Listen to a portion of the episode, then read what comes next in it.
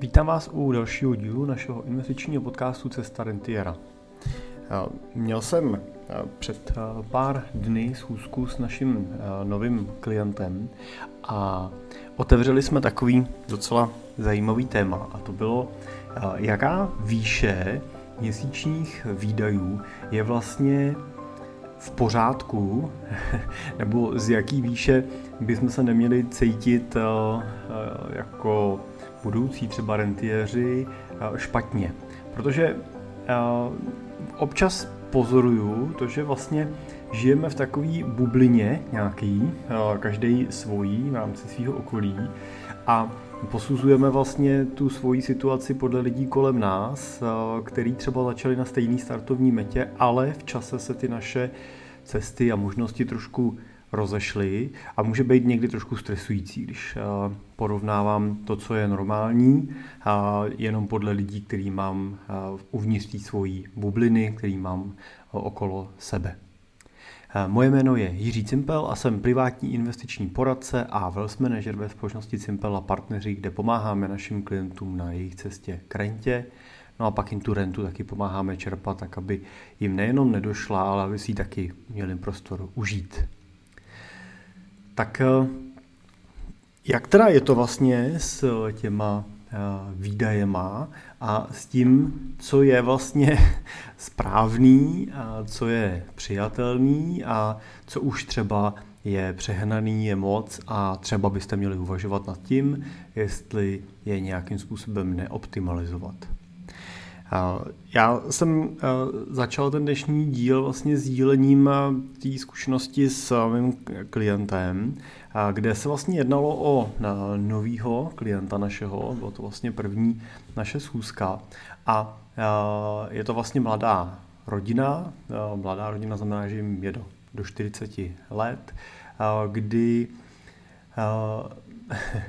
on vlastně popsal tu svoji situaci nebo tu svoji ten svůj vnitřní pocit tak, že vlastně mluvil o tom, eh, že mají dneska eh, svoje rodinné výdaje v úrovni 300 eh, tisíc korun a už když to říkal, tak mírně stlumil hlas a vlastně to nebylo až tak konstatováním, ale bylo to takovou ne, úplně nejasně vyřčenou otázkou a už vlastně to, když to říkal, tak uh, to říkal z, uh,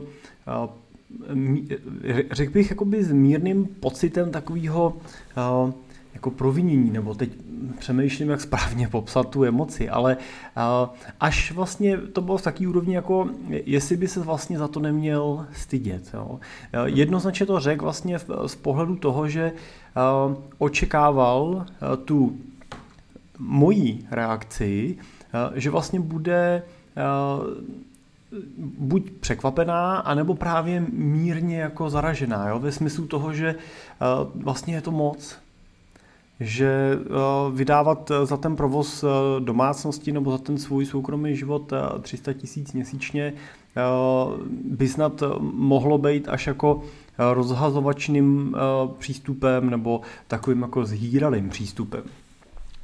No a, tak, tak jsem to nepřešel, protože ten a, pocit, a, který jsem z něj viděl a cítil, a, výdám. A je to strašně vlastně zajímavá situace.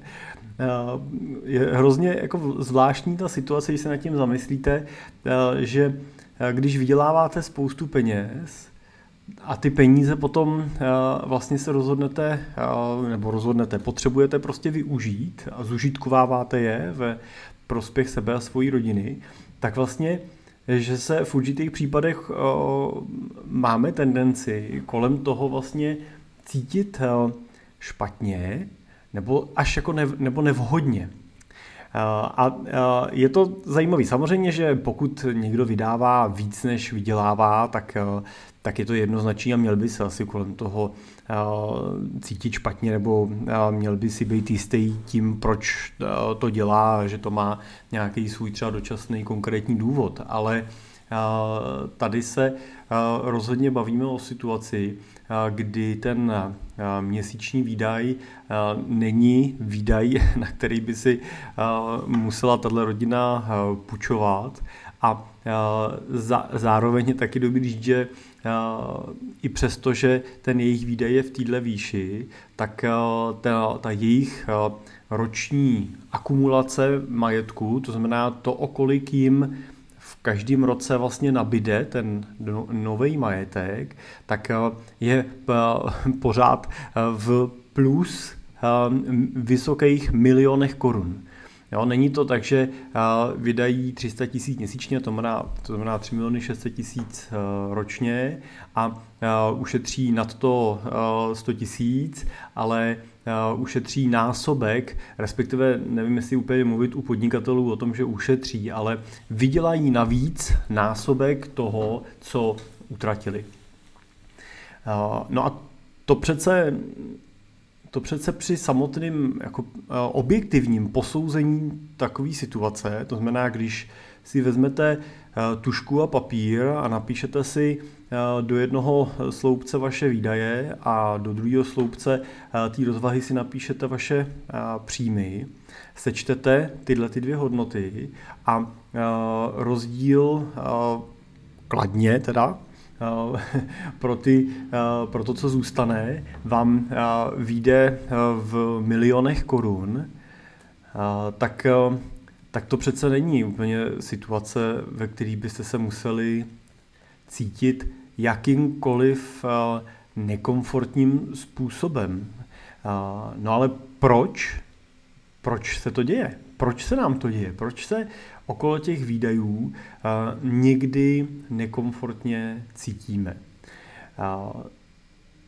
Ve většině případů, a byl to teda případ i tohohle našeho klienta, tak tím důvodem je to, s čím porovnáváte tu svoji situaci. Vlastně každý z nás žije v nějaký svojí sociální bublině.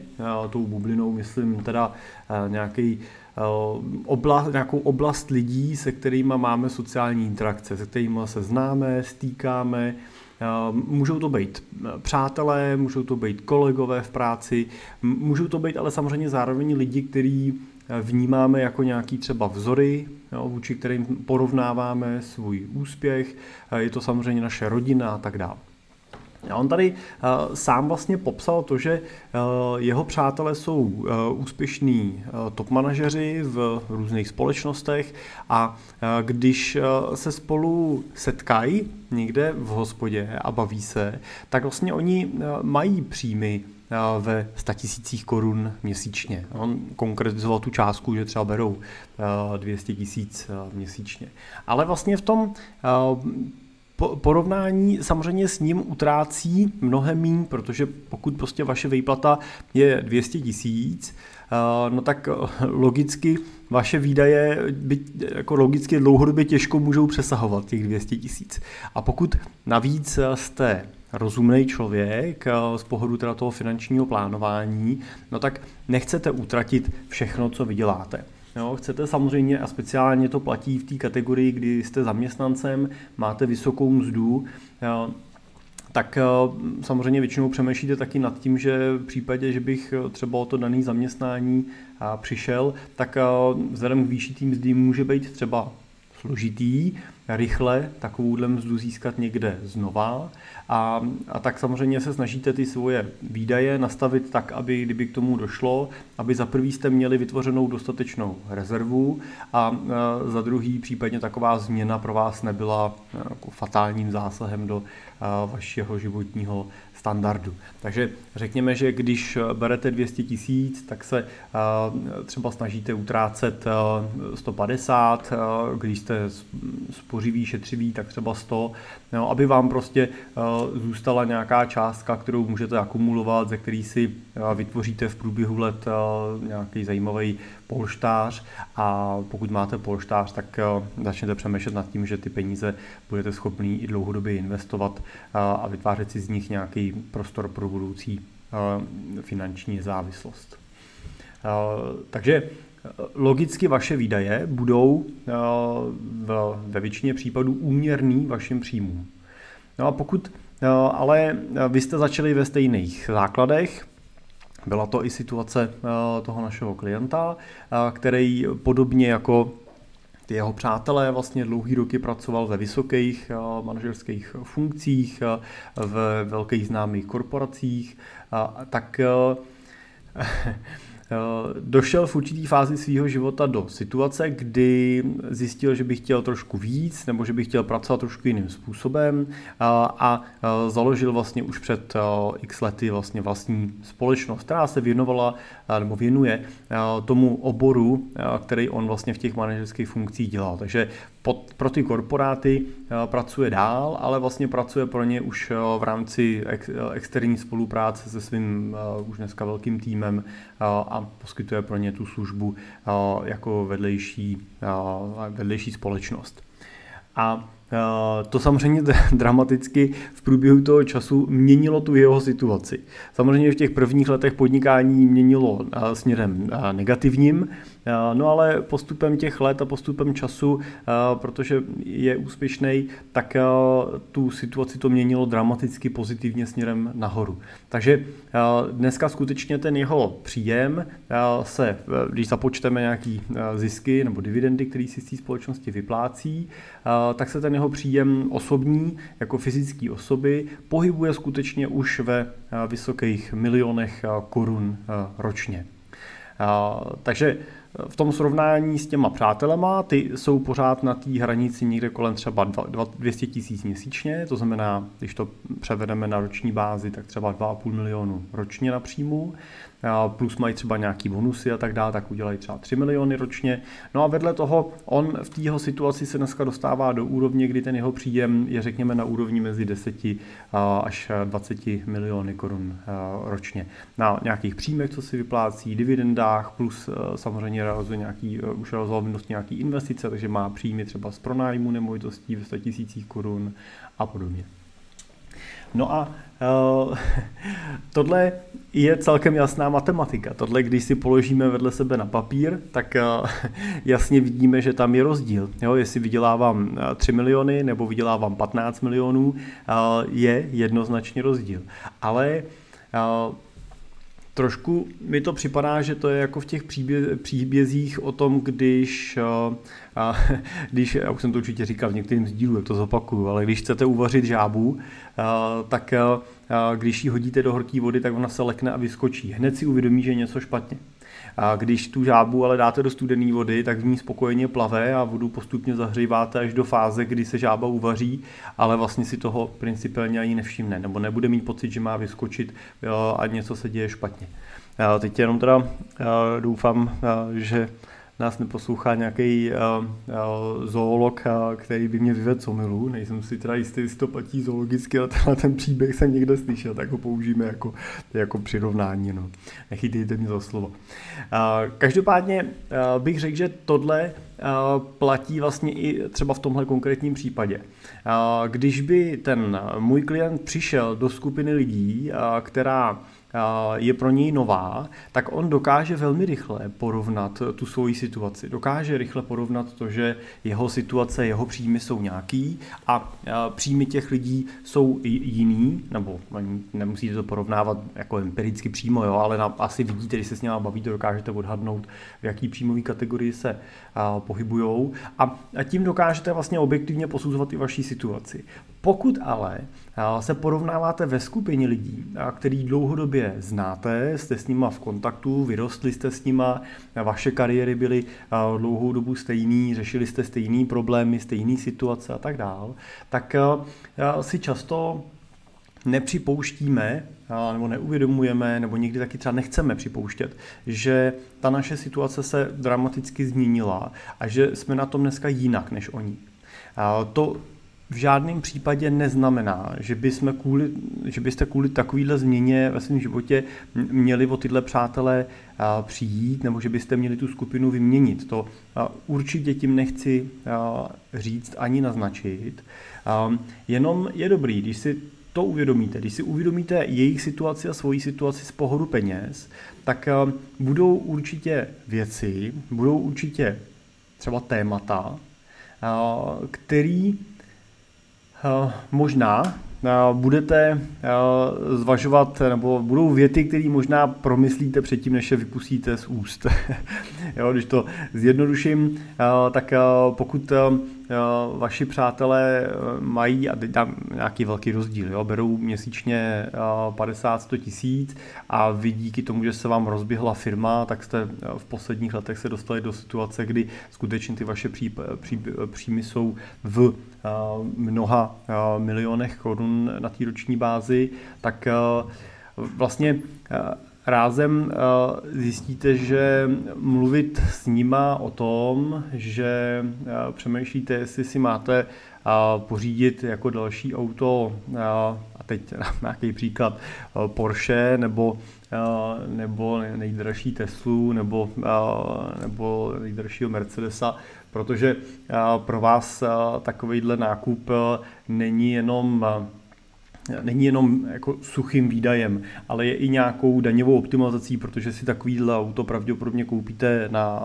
na svoji firmu, dáte si ho do nákladů, budete si odepisovat, odepisovat tu jeho kupní cenu a tak dál, odečtete si DPH a podobné věci, jo, versus to, když si jde kupovat auto váš kamarád Franta, který má měsíční příjem 100 tisíc ale nemá třeba nárok na služební auto, tak on asi nebude uvažovat o tom, že si pořídí auto, na který by třeba ho splátka vyšla na 40 tisíc měsíčně, jo, protože na ní samozřejmě našetřeno, našetřeno nemá a při každý návštěvě servisu se bude třást, jo, jestli tam něco nenajdou.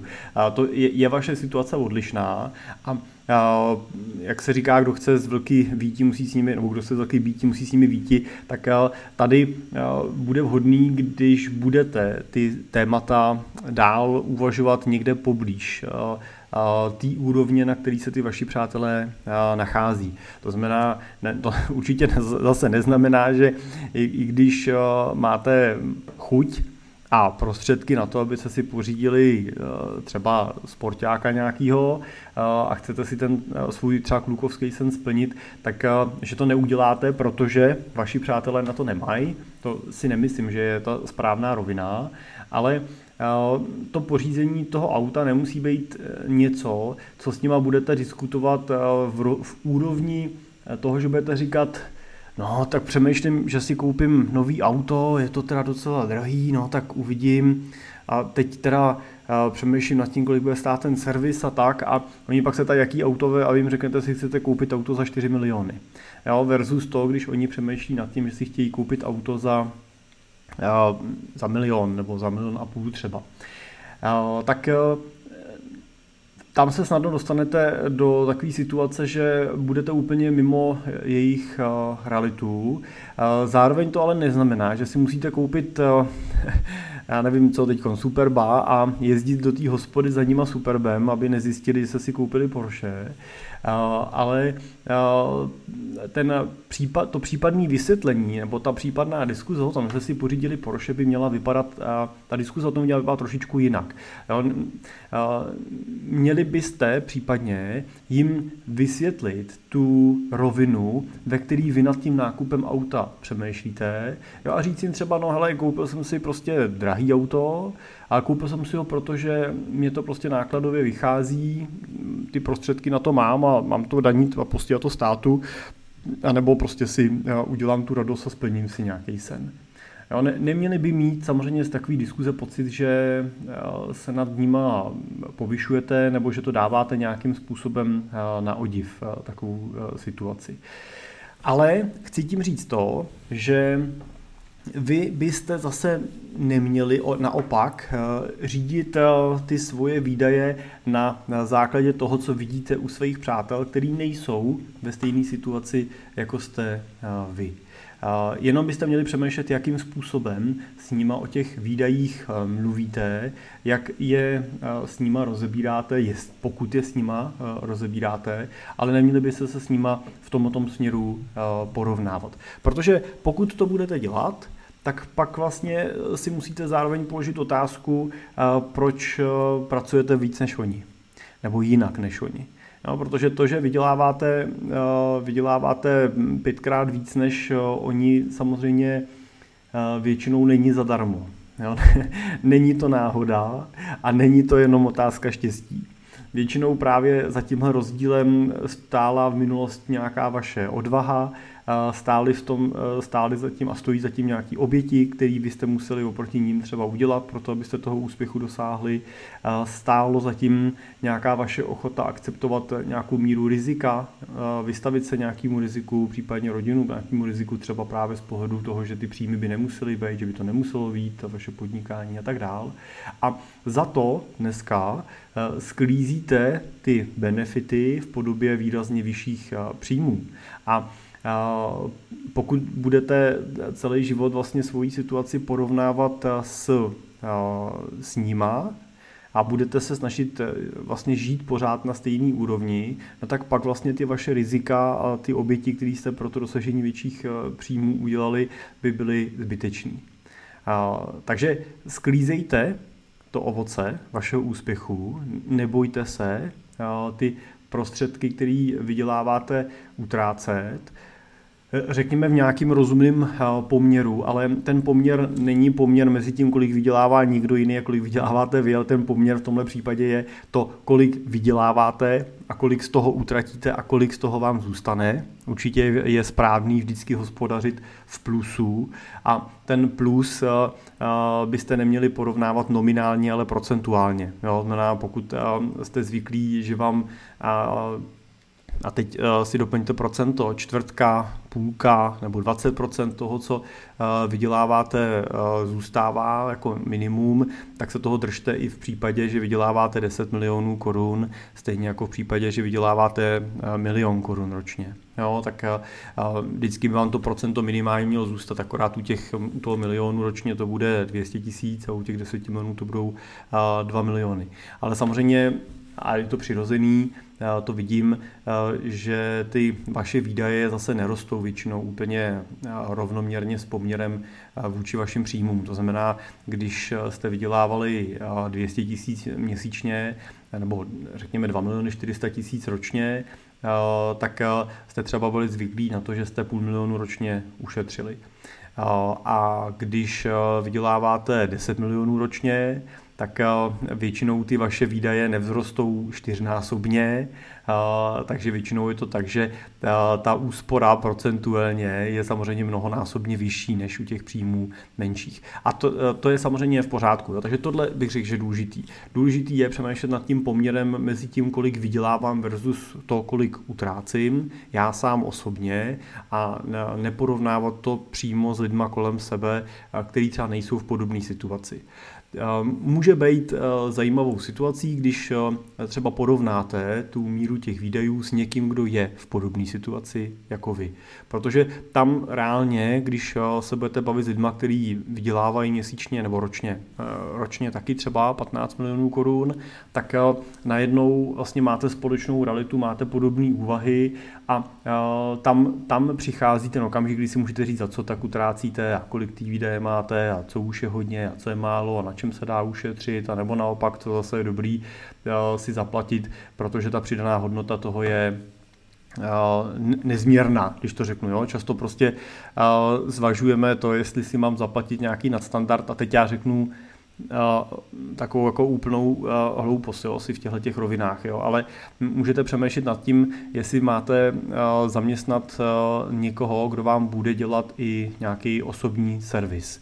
Teď dám třeba příklad na tom, jestli si máte vzít domů paní na úklid, která vám prostě přijde párkrát za týden uklidit, vytřít a tak dál. A, a vaše manželka, partnerka prostě se může věnovat bohulibějším činnostem, tak často tenhle výdaj zvažujeme jako dlouho a, a když ho uděláme, tak se po měsíci otočíme a řekneme no do, do háje s prominutím, že jsem tohle neudělal už dávno, protože eh, je to něco, co vlastně jsem ve svých videích prakticky nepoznal, ale eh, ta, eh, ten ten dopad takovýhle změny do mýho života je naprosto dramatický. No a takovýchhle věcí můžete mít spoustu a tohle zrovna je hrozně zajímavý téma, který můžete diskutovat v té kategorii lidí, kteří mají ty příjmy podobný, protože právě vám můžou ukázat něco, co oni už v minulosti nastavili, udělali a dneska jim to rozhodně přináší užitek,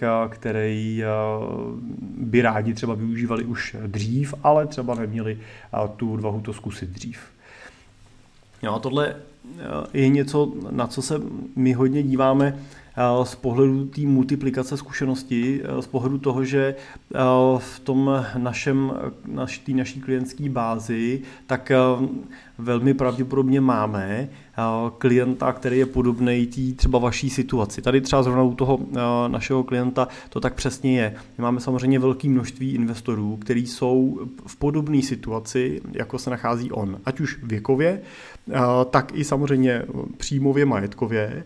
A, ten, a vlastně ten ten, tu jeho obavu, kterou on uh, otevřel, jsem rozhodně neslyšel poprvé, a slýchám ji relativně často. Vedeme tyhle diskuze s investorama relativně často právě nad tou adekvátností některých výdajů a vidím tu úlevu v jejich očích, když vlastně už jenom, už jenom když jim řeknete, že to není něco, za co by se měli stydět, nebo že výše jejich výdajů není něco vlastně abnormálního, protože vídám spoustu investorů, kteří ty výdaje mají třeba e, ještě vořád nebo ještě vokus jako větší, než e, to třeba měla tahle rodina. A to, to poznání tomu, že vlastně nejsem jako abnormální tím, co dělám, je něco paradoxně, něco, co nám jako lidem přináší určitý klid. A jenom je potřeba si uvědomit, tu abnormalitu musíte porovnávat vůči lidem, který skutečně, teda ne, že patří do vaší současné bubliny, ale který skutečně jsou porovnatelný s vaší situací právě z pohledu toho majetku a velmi jednoduše právě z pohledu příjmů a výdajů. Je taky dobrý si říct vlastně, co by vám přineslo, kdybyste ty výdaje neměli totiž. Jo, takže pokud byste ty výdaje nevydávali, pokud by třeba tahle rodina s příjmem kolem 15 milionů ročně nevydávala 3 miliony 600 na ročních výdajích, ale vydávala třeba 200 tisíc měsíčně, takže by to bylo třeba těch 2, 2 miliony 400 nebo ještě třeba míň. Řekněme, že by se snažili být hodně jako úsporný, spořivý, přizpůsobili by tomu svoje dovolený, bydlení, auta a tak dál. Prostě by ten životní standard si snížil, tak co by jim to přineslo? Výsledkem by bylo, že by jim zůstalo o pár milionů korun ročně víc, ty by si odkládali do budoucna, to znamená, řekněme, že za 10 let, 15 let, kam se díváme v nějakém horizontu, kdyby měli motivaci jako výrazně stlumit třeba tu svoji pracovní, to svoje pracovní tempo a začít víc se věnovat věcem, který chtějí, tak v takovém vlastně, v takovém nastavení takové situaci bychom zjistili, že jsme si akorát zvětšili svůj budoucí problém. Protože vy dojdete do 50 let, celý ten život jste teda pak žili opravdu extrémně úsporně, možná to může znít paradoxně, ale z pohledu těchto příjmů extrémně úsporně může znamenat, že jste utráceli 100 tisíc, 150 tisíc měsíčně na ten provoz domácnosti. A najednou zjistíte, že po deseti letech máte k dispozici 100 milionů korun, ze kterých můžete čerpat bez problémů 4 miliony korun ročně, aniž byste se dotkli té jistiny. Jo, budete brát jenom 4% z majetku, což většinou pokryjou bez problémů výnosy. A co s nimi budete dělat?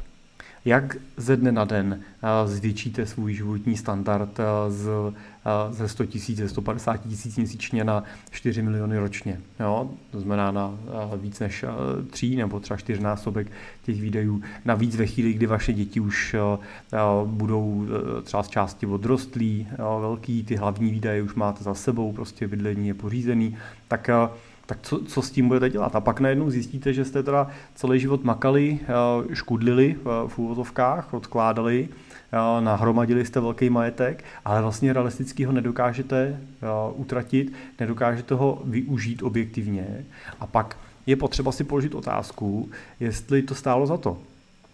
Jestli pokud vám stačí třeba těch 100 000 měsíčně, tak eh, jestli jste nemohli s tou prací třeba skončit dřív, nebo jestli jste nemohli pracovat mnohem míň, než eh, jste pracovali a už dávno se věnovat třeba věcem, eh, kterým jste se chtěli věnovat eh, víc, než třeba tomu vydělávání peněz. A samozřejmě pokud vás vydělávání baví, tak je jedno, kolik peněz na konci bude, jo? tak je to koníček sám o sobě. Ale já velmi často vidím lidi, kteří to velmi baví, extrémně baví, ale taky si uvědomují, že to extrémně vyčerpává. Že prostě pokud chcete stát na špičce, pokud chcete být mezi nejlepšíma, chcete prostě, aby ty příjmy vaše byly vysoký, tak minimálně v té akumulační fázi je to prostě za cenu vašeho velkého vypětí, energie, sil, času, který do toho vkládáte. A i když vás to baví, tak si uvědomujete, že jsou i jiné věci, které by vás bavily a tak dále. Takže je vždycky jako rozumný potom, a já to dělám s klientama standardně, že definujeme si nějaký plán, to znamená, řekneme si, kde dneska jsme, co budeme schopni v čase ještě doinvestovávat, kam se chceme dostat, k tomu si nastavíme nějakou cestu, řekneme si fajn, tak je potřeba, abyste tohle si tam každý rok přidávali, aby jsme dosahovali takovýhle výnosů a v tom horizontu, který chcete, budete mít dostatek prostředků. Nebo naplníme cíle, který máte, včetně nějaký rezervy.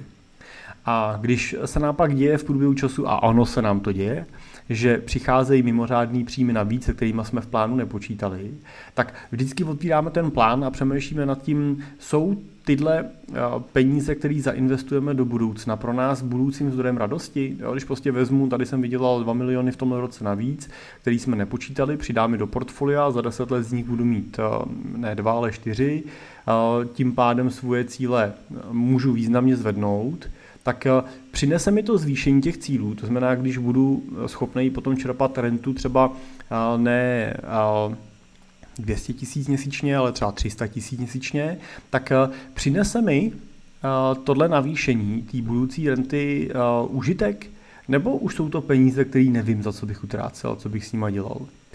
Protože pokud je to takhle, tak pak přemýšlíme dobře. Tak eh, nemusím si tím zvýšit rentu, ale můžu připravovat peníze pro další generace. Jednou je prostě použiju pro svoje děti. A zase přemýšlíme, přinese mi tohle užitek? Nebo je to tak, že třeba nechci? Jo, ne, ne, nechci připravovat mezigenerační majetek, nebo respektive vím, že stejně zůstane, takže motivace toho, že tam odložím peníze, aby dostali víc, potom pro mě není třeba zásadně motivující. No a pak se dostáváme do té otázky, co s těma penězma pak teda budu dělat.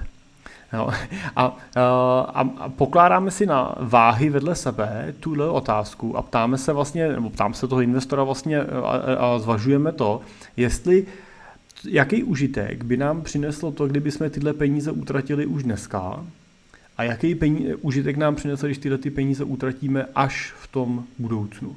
A a pokud dramaticky převažuje ten užitek toho, že si ty peníze utratím už dneska, no tak a máte svoje cíle naplněný, nebo víte, že ty cíle naplníte z těch věcí dalších, tak ty peníze naprosto s klidem utraťte už dneska.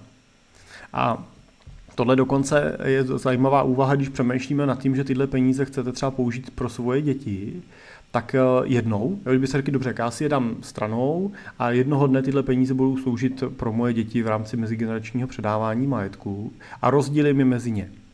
No tak um, i tady můžete přemýšlet nad tím, jestli uh, je vhodný, když tyhle peníze třeba rozdělíte mezi děti v situaci, kdy uh, dětem bude, jo, vám, vy, se, vy budete dlouholetý, dožijete se 90 let, jo, vašim dětem v té době bude teda třeba 60, no tak uh, přemýšlíte nad tím, jestli je efektivní tyhle peníze mezi ně distribuovat v 60 letech, a nebo jestli bude efektivnější přemýšlet nad tím, že by třeba tyhle peníze nebo část z těch peněz, který by je nepoškodili jako děti, aby samozřejmě jste zase nezavolili penězma, nesebrali jste jim motivaci pracovat, tak ale můžete část těch peněz na ně distribuovat už dřív za toho života.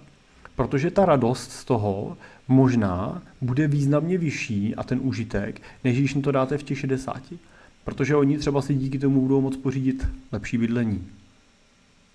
Jo, budou schopní si díky tomu uh, třeba uh, splnit svůj sen a jít na cestu kolem světa a strávit prostě rok třeba cestování po světě a tak dále. Teď samozřejmě se bavím, že můžu o to studovat, ale to je většinou něco, na čem ty rodiče ne, neuvažují a, a to studium platí. Ale pak třeba typicky ty výdaje na bydlení nebo na nějaké zážitky, požitky, který ty děti možná ocení víc v tom věku 25 let, 30 let, než ve věku 60 let, se můžou ukazovat jako adekvátní. Takže Tohle je důležitý a, a měli byste potom přemýšlet i tady o těch penězích, který máte nad ten svůj plán z pohledu užitnosti a z pohledu toho, kdy vám přinesou největší radost a největší užitek. Já teda chápu, že bych jako investiční poradce nebo wealth manager měl být motivovaný k tomu, aby ten investor jako odkládal co nejvíc a, a, a do toho našeho mandátu nabaloval co nejvíc peněz, ale já vás vlastně chci ujistit ještě v jedné věci a to je to, že když máte prostor na to uvažovat o těchto věcech, o kterých mluvím, to znamená o té užitnosti těch, těch případných milionů navíc, tak jste většinou v situaci, kdy se jedná o třeba klienty, kterým my skutečně zbavujeme, spravujeme mnoho a mnoho desítek nebo třeba stovek milionů korun. A ten, i jako z toho mýho pohledu to není o tom, jestli tenhle klient u nás bude mít 5 milionů nebo 6 milionů, ale jsou to většinou klienti, kteří pak řešíte, jestli budou mít u vás 60 milionů nebo 62 milionů. A to je možná i určitá jako rovina naše, že proto právě nejsme asset manažeři, nejsme, nejsme fond, jo, který by jenom nabaloval asset. My jsme opravdu takovým family officem, speciálně teda v kategorii těchto významně bohatých rodin, tak pro ně zajišťujeme už takový jakoby family office rozsah služeb, ve kterých víc než jenom to, kolik má ta rodina nakumulováno majetku, se díváte na to, jak, ta, jak ten majetek tu rodinu podporuje v jejím životě, jak jí pomáhá, jestli jí přináší ty pozitivní efekty nebo negativní efekty.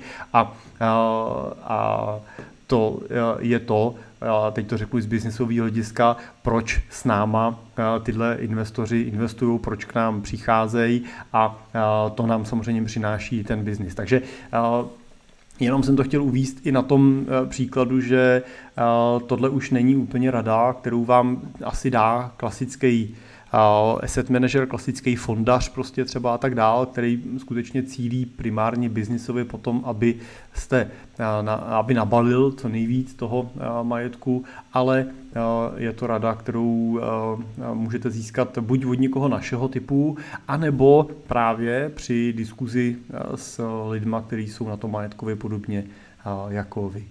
I proto teda se třeba snažíme často právě tyhle naše klienty, pokud mají k tomu eh, motivaci a chuť propojovat, seznamovat, aby měli možnost ty věci osobně sdílet, třeba v rámci nějakých rentierských klubů a podobných věcí, které se snažíme interně pro ty klienty připravovat a dělat.